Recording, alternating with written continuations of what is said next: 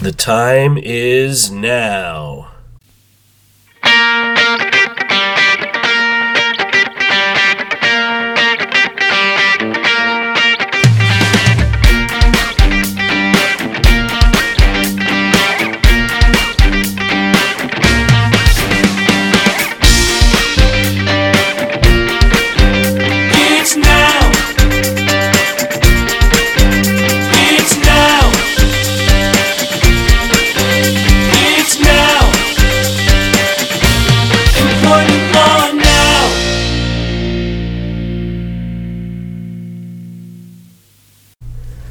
Volume 4, Episode 72.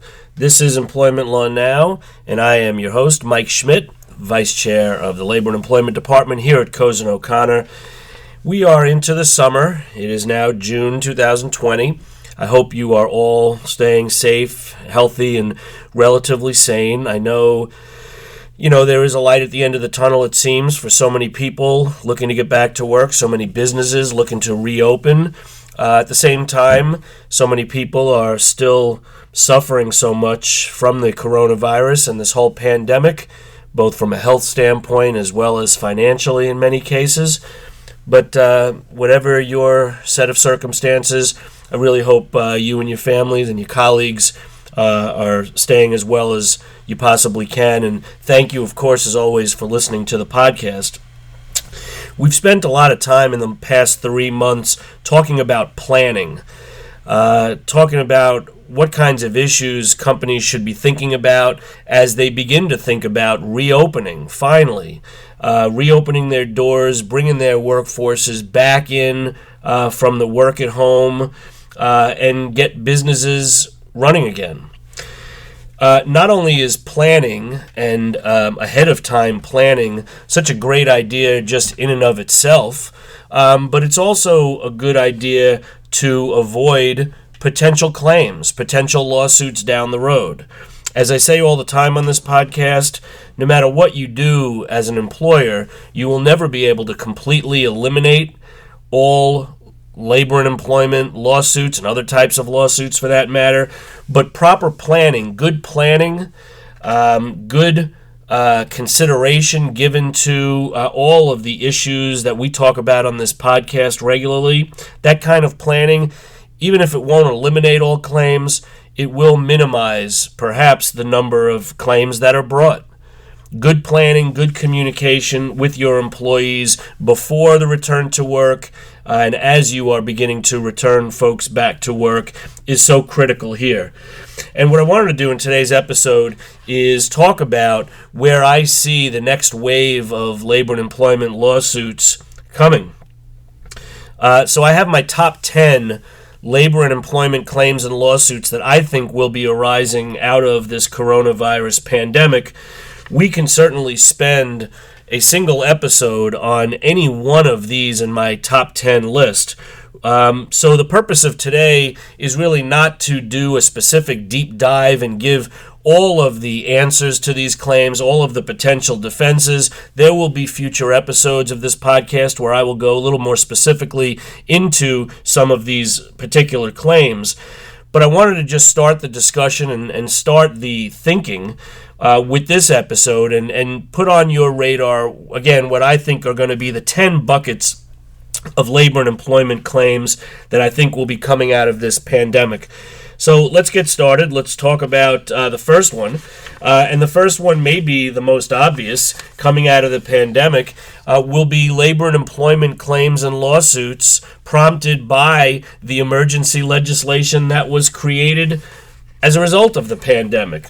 The FFCRA, the Federal Paid Sick Leave Law, and the Emergency FMLA amendments, again, both part of the FFCRA. And I think you will see claims being made in the coming months and probably the next couple of years just under that piece of legislation alone. Primarily, um, employees who are claiming that the company failed to provide them leave that they were entitled to. We are coming into the summer months now. As I said, we're in June 2020 at the moment. And while you should keep in mind that unless it's extended, the FFCRA obligations continue to apply through the end of this year, through December 31st, 2020. But there are partic- two particular rules that I want to highlight for you uh, as we move into the summer. And that is rule number five or event number five under the paid sick leave law, which is also mirrored by the emergency FMLA amendment. And that has to do with leave given to an employee if that employee is unable to work, including unable to telework. Because the employee is caring for his or her child whose school or place of care is closed or whose child care provider is unavailable due to COVID 19 related reasons, that's something that I think will come up, uh, particularly now in the summer months, obviously. Uh, as schools were closed because of COVID 19, uh, employees, to the extent they met the other eligibility terms of art under this new law uh, were entitled to a specific amount of leave. But as we get to the summer and as schools were going to be closed anyway, uh, the leave triggering event might not apply to certain employees. Why? Again, because the school has to have been closed due to COVID 19 reasons. If the school is closed simply because it's the end of the year, that doesn't trigger the uh, leave entitlement under either the paid sick leave event number five or the uh, accompanying emergency FMLA provision. But what about camps? What about other summer arrangements? Well, if an employee had uh, arranged or was intending to have uh, his or her children go to summer camp, whether day camp, whether sleepaway camp, or there were other child care arrangements being made for the summer, and those plans are now out the window because of COVID 19, well, your leave entitlement may still be existing, and it may be something that you have an obligation as an employer to provide. Again, the key is that the school, the camp, the daycare center, the child care, it has to be unavailable or closed due to COVID 19. And the leave that the employee is entitled to is only for that period of time in which he or she is unable to work or telework because of having to take care of the child.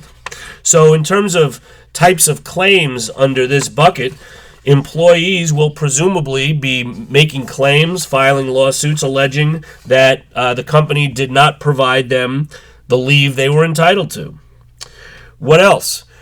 Employers who force the use of company PTO, the use of company PTO, either in lieu of or before being entitled to this FFCRA special leave, those employers may find themselves on the wrong side of claims as well because there are only certain situations where you can require PTO to be used either in lieu of or before the uh, FFCRA leave is taken. So there will be claims addressing company PTO and what employers force employees to do. From an anti retaliation standpoint, certainly, there will likely be claims where employees allege that they were disciplined or terminated because they made a leave request uh, or because they were complaining about some FFCRA issue. Bucket number two and here's where flexibility comes in and balancing the psychology of all of this with the need to run your business. The second bucket has to do with ADA, FMLA, and other accommodation claims. We expect there to be claims made not just under the FFCRA, but under other federal, state, and local accommodation statutes. And there's a whole host of issues here.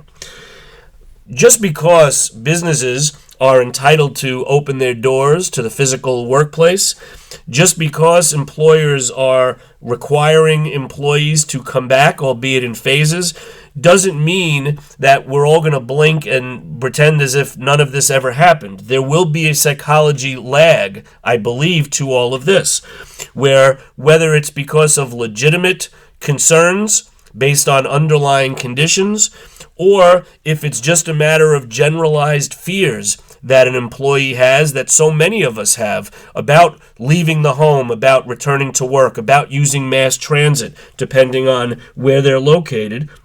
there is going to be an uptick in requests for accommodations and no doubt an uptick in litigation over a claim that an employer failed to engage in an interactive process, an interactive dialogue, and ultimately failed to provide a reasonable accommodation.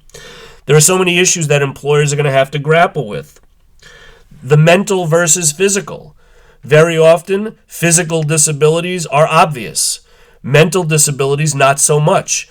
But with a pandemic like what we've been going through for the past three months, there will be employees who have certain types of stress related conditions, certain types of anxiety, certain types of mental related disabilities that uh, will have to be accommodated potentially. Again, distinguishing between generalized fears on the one hand that many of us have versus underlying conditions that employees do have or may be exasperated um, because of what's been going on with this pandemic. Employers cannot just make broad brush decisions, cannot make uh, large scale decisions that will apply to all employees. It's really important that employers look to the individual circumstances that are raised and make individualized assessments before determining some employment action.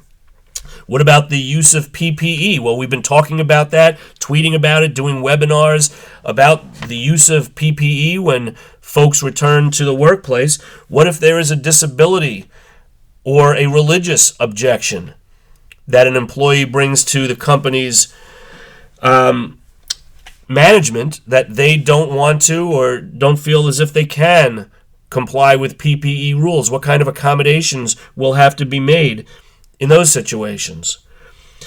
And then, last but certainly not least, this notion of teleworking, telecommuting. Employees have been forced to telework in many cases because of the quarantine and the stay at home orders. But what happens when they are able to go back to work? They're being asked to return to work. For the most part, before this pandemic, companies took the position, again, for the most part, that telework was not appropriate for many positions, that the essential functions of many positions required in person interaction with coworkers or with supervisors. Many employees, I suspect, uh, are going to claim that they made it fine the past three months getting their work done telecommuting. If they have a legitimate need for an accommodation, telecommuting should be that kind of reasonable accommodation that's given to them going forward as well, since they were able to do it for the last three months. Well, it's going to be an interesting issue, and we'll have to see how courts address this. Um, but you know, one thing to look at is what kind of productivity there really was with the particular individual who was telecommuting for the past three months. Just because an employee was working from home remotely maybe even being somewhat productive does not mean that if the employee had been allowed to work, the productivity would not have been much greater. That the employee wouldn't have been able to do his or her job, the essential functions of the job, much better with in person, more regular in person attendance. But it is going to be an issue that's uh, worth keeping in mind and will be worth watching as the months and the next couple of years go by. Again, this bucket ADA, FMLA, and other accommodation claims um, is going to be, I think, a significant source of labor and employment lawsuits moving forward. Bucket number three. There will be a rise in traditional and perhaps not so traditional discrimination claims brought by various protected classes. First, there are going to be employers who are not necessarily looking to bring back their entire workforce all at once. So, how do you decide who you're going to bring back and who you're not going to bring back? In many cases, it may make sense to do a reduction in force type of analysis.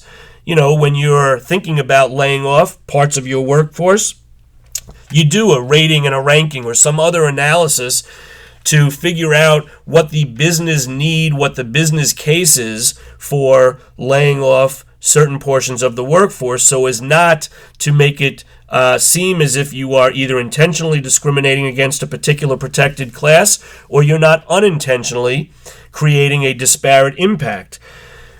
Well, the same issue potentially arises if you're looking to bring back only a portion of your workforce. Who are you bringing back and why? Are you disparately impacting a particular protected class, like women? As a company, is the mindset to think that women may be the primary caregiver, so we're not going to call women back to work? You may be opening yourself up to a discrimination claim. So you want to look at who you're bringing back and why and how you can justify it so that you can perhaps um, avoid a potential discrimination claim arising from your rehire process. In the same vein, we've been talking about vulnerable populations, right? People who are of a certain age are considered part of the vulnerable population. People who have a particular condition or particular disability and there are companies out there who think that they are doing the good thing, the right thing, by going to an employee and saying, you know what, we're not going to let you come back in this first phase and the second phase because you are of a certain age or because we know that you had some medical condition. That falls in the category of no good deed goes unpunished because again you don't want to make presumptions you don't want to make assumptions about what employees can do or should do because of their inclusion in a particular group, whether it's age related, disability related, or otherwise. You think you're doing the right thing, and many times you are trying to do the right thing, but you need to be careful.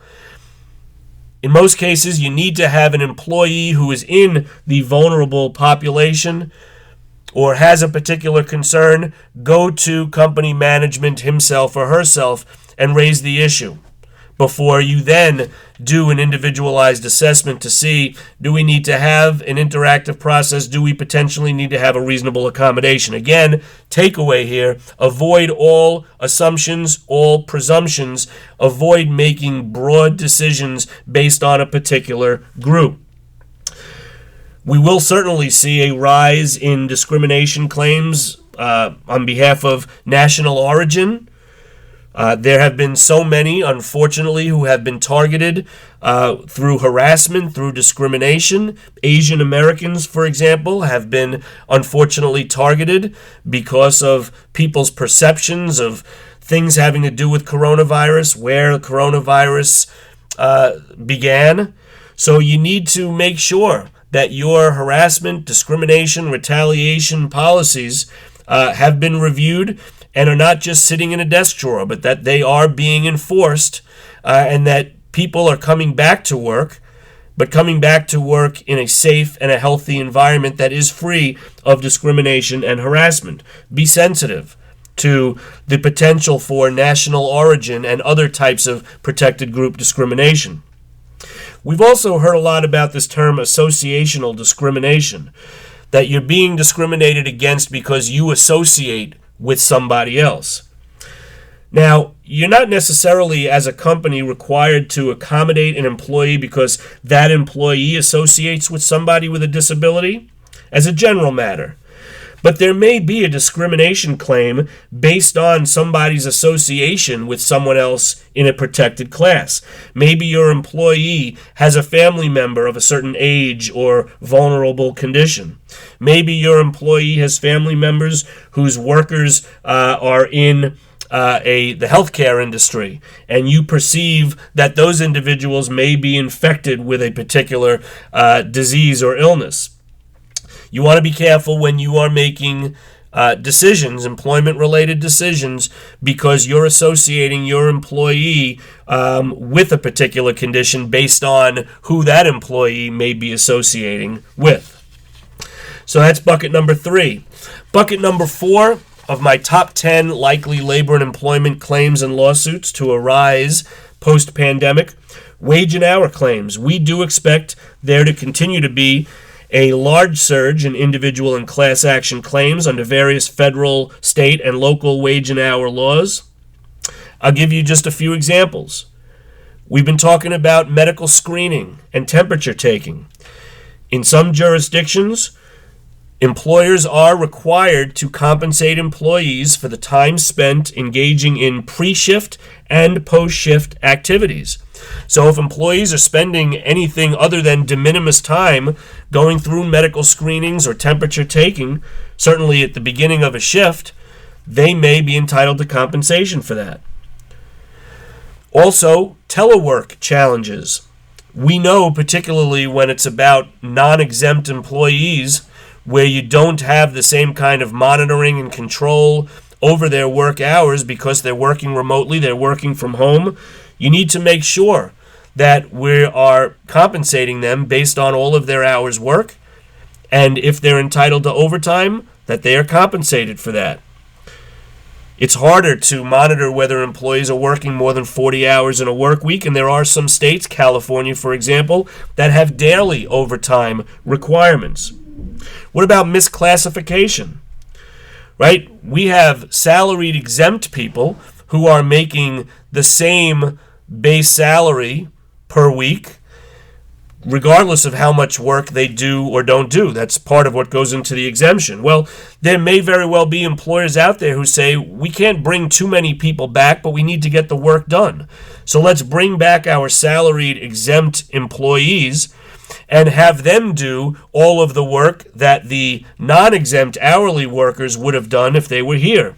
Well, the danger in that is obviously if your salary exempt employees start to do too much non exempt type work, either from a time standpoint or because their job and the importance of their job becomes such that their value is in performing this non exempt work, you may have a claim on your hands that they really should be reclassified as non exempt employees because their importance for this period of time has been the non exempt work that they are primarily doing. There are also other rules regarding notifications and notices. New York is an example of that, but there are other jurisdictions as well. Anytime you are changing somebody's rate, uh, changing their classification, as you may be doing when you're bringing employees back, there are required notices that have to be given. So, all of these wage and hour claims, on top of the significant wage and hour claims uh, that continue to be filed even before the pandemic, uh, I think are things you're going to see in the coming months. Bucket number five, and somewhat related to that, um, I do think you are going to have individual and class action claims for failure to follow WARN and COBRA requirements. Both have very technical requirements, starting with WARN. Uh, it's not just about what layoffs and furloughs and closings you may have chosen to do at the beginning of this pandemic, but what happens as you are starting to bring employees back and you realize, you know, we don't need this whole workforce back. We need to do a round of layoffs or furloughs or closings. You need to keep in mind what WARN Act requirements may be triggered. Not just on the federal level with the Federal WARN Act, but many states have mini WARN acts. Local governments also, in some cases, have mini WARN acts that you want to make sure you are following in your jurisdiction.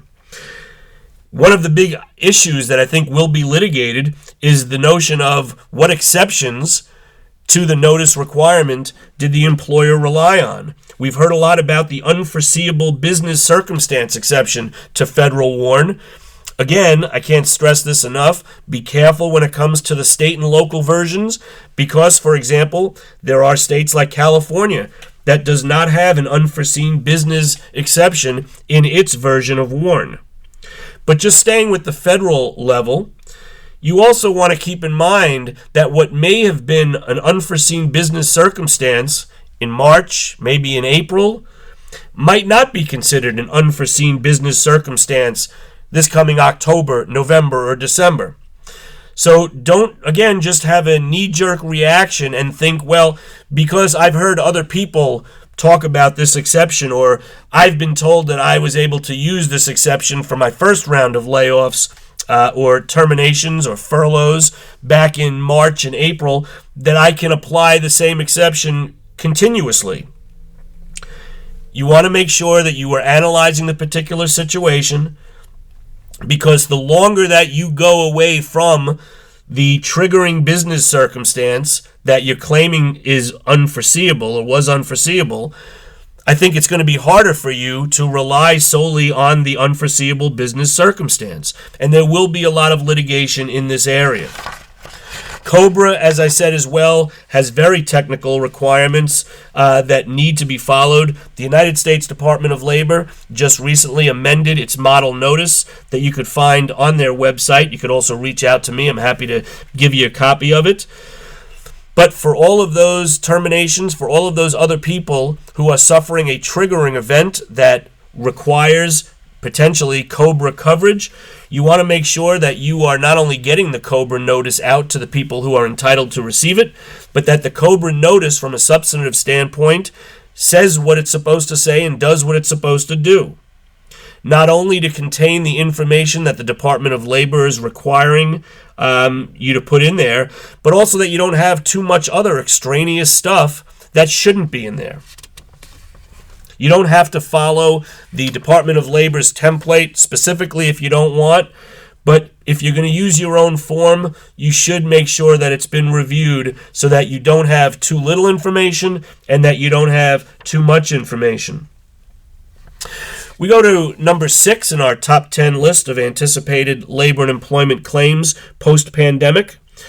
And this has to do with health and safety related tort claims. We talk a lot, uh, and I would say most of the time, about labor and employment issues falling under statutes. You know, pick your acronym FMLA, ADA, you got Title VII, you got the ADEA. Now, with this pandemic, you have the FFCRA. But there are common law claims for negligence that have arisen so far and will likely continue to arise post pandemic. What do I mean? You have an employee who has become sick from the workplace. You have an employee who tragically has passed away. And now the estate of that employee is arguing that the employer is liable for the death. We've already seen in the press a host of large companies being sued by employees' estates for wrongful death because they contracted, so it is alleged, COVID 19 in the workplace. Now, when I've had this discussion with people, many will say to me, Mike, but I thought that's the whole purpose of workers' compensation. How can an employee or an employee's estate bring a negligence claim against an employer? And for the most part, those people are right. The point of workers' compensation in virtually all jurisdictions is to provide a system for compensation for injured employees, employees who are injured on the job, and in return, the employer is insulated from claims of negligence in a lawsuit. But there are two problems with that. Number one, if you are a company that did not comply with the workers' compensation scheme in your jurisdiction, either because you're not contributing what you were supposed to be contributing, or you did not obtain a workers' compensation policy as you were supposed to, then all bets are off. You are not protected against negligence claims, and the employee or the employee's estate would be entitled to bring a negligence claim against you. The other sort of exception to this whole workers' compensation scheme is again, workers' compensation almost universally only applies to negligence claims. If, on the other hand, an employee or the employee's estate claims that the employer acted intentionally or deliberately to create a hazardous, unsafe environment that proximately caused the injury, or in some cases acted recklessly or grossly negligent. Depending on the jurisdiction, that employee or the employee's estate may be able to get around the workers' compensation scheme and bring an action against the employer. So, beyond obviously just because it's the right thing to do, employers would be wise to make sure that their workplaces are free of hazards, healthy, safe, complying with best practices that exist on the federal, state, and local level to avoid these kinds of claims. And it's not just going to be the private lawsuits filed by employees or their estates. I think you're going to see an uptick in agency investigations, either by way of a random investigation, depending on what industry you're in, or because of some complaint brought to the agency by an employee. OSHA is the one that most people think about. Uh, and while there still is no specific federal OSHA standard specifically addressing COVID 19, there's this general duty clause that has always existed. The general duty clause, as many of you may know, requires employers to furnish to each of its workers a place of employment that's free from recognized hazards that would be causing or would be likely to cause death or serious physical harm. So, to the extent that your workplace, once employees start returning, does not meet best practices, to the extent that there are potentially identifiable hazards and unsafe conditions, you are opening yourself up both to employee claims as well as agency investigations. Number seven on my top 10 list privacy, HIPAA, and lawful activities claims. We do expect that uh, individual and class actions will be arising out of various privacy issues. Give you a couple of examples there, too. Again, we've talked a lot about screening and temperature taking. It's the process that is so important as well. What kind of process are you using if you are engaging in medical screening and temperature taking? How confidential is your process? How confidential is your record keeping? Are you maintaining whatever logs you've created in a separate confidential file as opposed to placing it with your regular employee personnel file? What kind of identification, disclosures are you making to coworkers of somebody who may have been who may have tested positive for COVID-19 or otherwise who has had some medical condition? Are you violating the privacy of that individual by disclosing certain identifying information to coworkers or others who are not on a need to know basis? Another area that we're really going to start to uh, see a lot happening is in the technology space, particularly when it comes to workplace health monitoring and screening apps. A number of companies out there have developed employer focused apps that help track employees who have reported COVID 19 symptoms and that also help facilitate contact tracing within a particular workforce. But it's not without its privacy concerns. And you shouldn't just assume that because there is an app, that the app appropriately does all it is supposed to do to protect the privacy of your employees there are all kinds of risks when it comes to screening generally and when it comes to the use of health monitoring and health screening apps. Lawful activities as well. How often do we talk about protected concerted activity? We've talked about it a lot when it comes to social media and the NLRB. What if your employee or your group of employees engaging in activities in the context of the pandemic that you, as the employer, don't think is right. Maybe you've heard that a couple of employees for the past three weekends are going to the beach Saturday and Sunday. You don't feel that social distancing can be done there, and you want to terminate the employees for going to the beach, even though it may have been lawful in their jurisdiction. You're afraid that they're either going to get infected or that they may infect other people in your workplace. You need to be careful. You need to be careful because, number one, many jurisdictions have lawful activities laws on the books, which mean that you can't discipline or terminate individuals for engaging in lawful activities. But there is also, as I said, that protected concerted activity idea that will apply here as well. Maybe you have two or more employees who are calling out sick. They're not really sick, but they're doing it as a protest for what they perceive to be unsafe, maybe unhealthy conditions in the workplace. Takeaway again, as I always say, don't be knee jerk in your reactions. Don't just assume that you can discipline your employees regardless of their activity because you don't like it, because you don't like what they're saying or what they're doing, how they're doing it, etc. Don't make broad assumptions and don't make uh, or don't take broad steps to discipline or terminate employees. You want to do individualized assessments on a case by case basis to make sure that you are considering all of the applicable laws that may apply in a particular situation, that you're setting the right precedent, and that ultimately you're acting in a way that could hopefully avoid claims down the road. Number eight, in my top 10 list of potential labor and employment claims to come out of the pandemic, cybersecurity and trade secrets claims.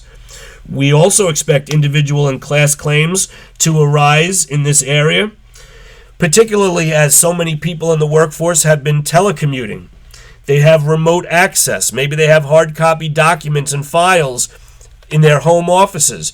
It's much harder to control the use and the disclosure of that information. It's much harder to control the potential for data breaches when you have so many people working remotely.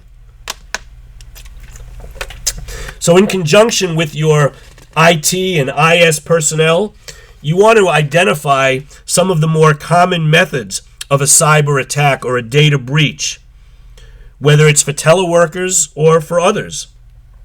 And then you want to adopt policies and protocols to ensure that you are going to avoid potential data breaches or cybersecurity issues. And it's not just cybersecurity, but it's about also being more diligent with protecting your company's confidential information and trade secrets, both yours and your clients. Just like with cybersecurity, there are new problems that have been created by the coronavirus. Employees are using confidential information on personal computers while teleworking. As I said a moment ago, employees are taking home physical copies of confidential information. Employees are sending work emails to cloud based personal accounts. And all of the security concerns that we've been hearing about for virtual meet platforms like Zoom uh, and Google Meets. So you want to make sure as a company that you are here too developing the appropriate protocols, the appropriate policies, and requiring your employees to sign the appropriate written acknowledgments so that you can avoid down the road being sued for some sort of cybersecurity or trade secret issue. Number nine, ERISA and benefits claims. We expect individual and class claims arising out of ERISA and benefits questions to uh, continue. They've already started over the past couple of months, and we think that that is an area where we will be seeing a lot of lawsuits. What do I mean? There will be re enrollment and benefits election issues for folks who are either being rehired altogether or people who were furloughed but continued uh, as active employees. There will be issues surrounding the restoration of unused spending account monies. Questions about vesting and break in service when it comes to benefits plans, as well as the payout or the failure to pay out monies that employees are entitled to under bonuses or perhaps severance plans. So, this area of ERISA and benefits will be a fertile ground for litigation in the coming months and coming years. Finally, number 10 on our top 10 list, and this is a big one whistleblower claims. Whether it's because employees will return to the workplace legitimately concerned, or whether they are going to be returning to the workplace simply to look for a reason to complain about something, it really doesn't matter whatever the good or the bad, the indifferent, whatever the motives are of, of the employee, I think there's no question that there will be employees returning who will be acting as whistleblowers. Going to company management, maybe going to an outside agency complaining about the best practices that were not utilized in their workplace. Too many people were allowed to congregate, not enough social distancing. Not enough hygiene rules are being followed. People aren't following the one way directional signs for hallways. Whatever it is, your company needs to be prepared for the eventual whistleblowers. Again, whether it's uh, safety and health issues, whether it has to do with wages and hours, uh, or any of the other issues that we've talked about uh, on this episode so far. You want to make sure to the extent you don't have somebody already, that you have someone designated to address these types of whistleblower claims. Because while employees can certainly go outside the company to an agency if they want to, many times they're going to a supervisor or they're keeping their whistleblower claim internal. But nothing prompts them to nevertheless go outside and report their concern to an agency than a company that does nothing with a concern that was brought to their attention. Even before the pandemic, so many people were talking about 2019 as being the year of the whistleblower. Most laws have anti retaliation, anti whistleblowing laws in them. New York has a whistleblower law, it's Labor Law Section 740, just by way of example, where employers are not allowed to take retaliatory action because an employee discloses or threatens to disclose to a supervisor or a public body some activity or practice that violates a law and creates a substantial and specific danger to public health or safety. There are different variations of that, but as I said, most jurisdictions have general anti whistleblowing laws, and most statutes dealing with discrimination, harassment, or some health and safety requirement will also have whistleblower protections. You want to make sure that you are thinking about this. You want to make sure that you have the right people addressing this. Which leads me to my final point here, and that is training. Training, training, training. It's about the mindset here. I started off this episode by giving you the truism that you're never going to be able to eliminate all labor and employment lawsuits, but you can minimize the numbers that are being filed against your company. How? By better communication with your employees, by keeping abreast of the kinds of issues that we talk about on this podcast, and making sure that you are following best practices in these areas, and also by engaging in appropriate training. We talk about annual sexual harassment training, for example, but it's not just about harassment training. All of these issues, leave accommodation and the do's and don'ts that apply to that. Those are the kinds of things that your frontline managers and supervisors are going to be dealing with on a day to day basis. It's great that your HR personnel, your in house legal team, maybe even your C suite, your senior executives understand all of these issues. But it's the supervisors and the managers who are on the front lines dealing with employees on a day to day basis. They're the ones who need to understand this and not just see these things in a written policy. They're the ones who need to be appropriately trained on these issues so that you can appropriately minimize the number of lawsuits being filed. So that is what I'm talking about today. We will spend future episodes doing more of a deep dive into many of these uh, issues on my top 10 list, but these are the 10 areas where I think you will see labor and employment claims and lawsuits in the coming months and really probably into the coming years arising out of this coronavirus pandemic. Happy to talk about uh, all of this further with any of you. If you have questions, please feel free to reach out. My firm, Cozen O'Connor, continues to have a coronavirus task force at cozen.com. And if you go and you'll click on the banner that says Coronavirus Task Force, uh, you're going to get all kinds of great guidance, materials, links to government resources, and the like. One of the things that I did want to highlight uh, so many of you know this already, but if you don't, our Labor and Employment Department just created a terrific HR toolkit, which contains about 29 different policies, model forms, templates to use for a variety of circumstances, whether it has to do with medical screening, whether it has to do with leave requests being made by employees, a whole host of issues. We are providing this HR toolkit. Again, these are templates they should be customized. You should have counsel review them to customize them to your unique organization, certainly to make sure they comply with state and local rules in your jurisdiction. But we thought they would be helpful for the HR world and for employers to at least get a head start in developing their own return to work protocols. If you have not seen a copy of our toolkit and you would love a copy of it, please feel free to reach out to me. Uh, as always, my email is mschmidt at cozen.com, M-S-C-H-M-I-D-T at cozen.com, and I'm happy to send you a copy of our toolkit. Even if you have already started creating your own protocols and policies, not a bad idea just to compare to what we've been doing and what we've been recommending to our own clients. As always, thank you so much for listening to the podcast. I really appreciate it. I really appreciate the great feedback that I get from so many of you. Thanks for taking the time. And until the next time, stay well, stay healthy, and I hope all of your labor is productive.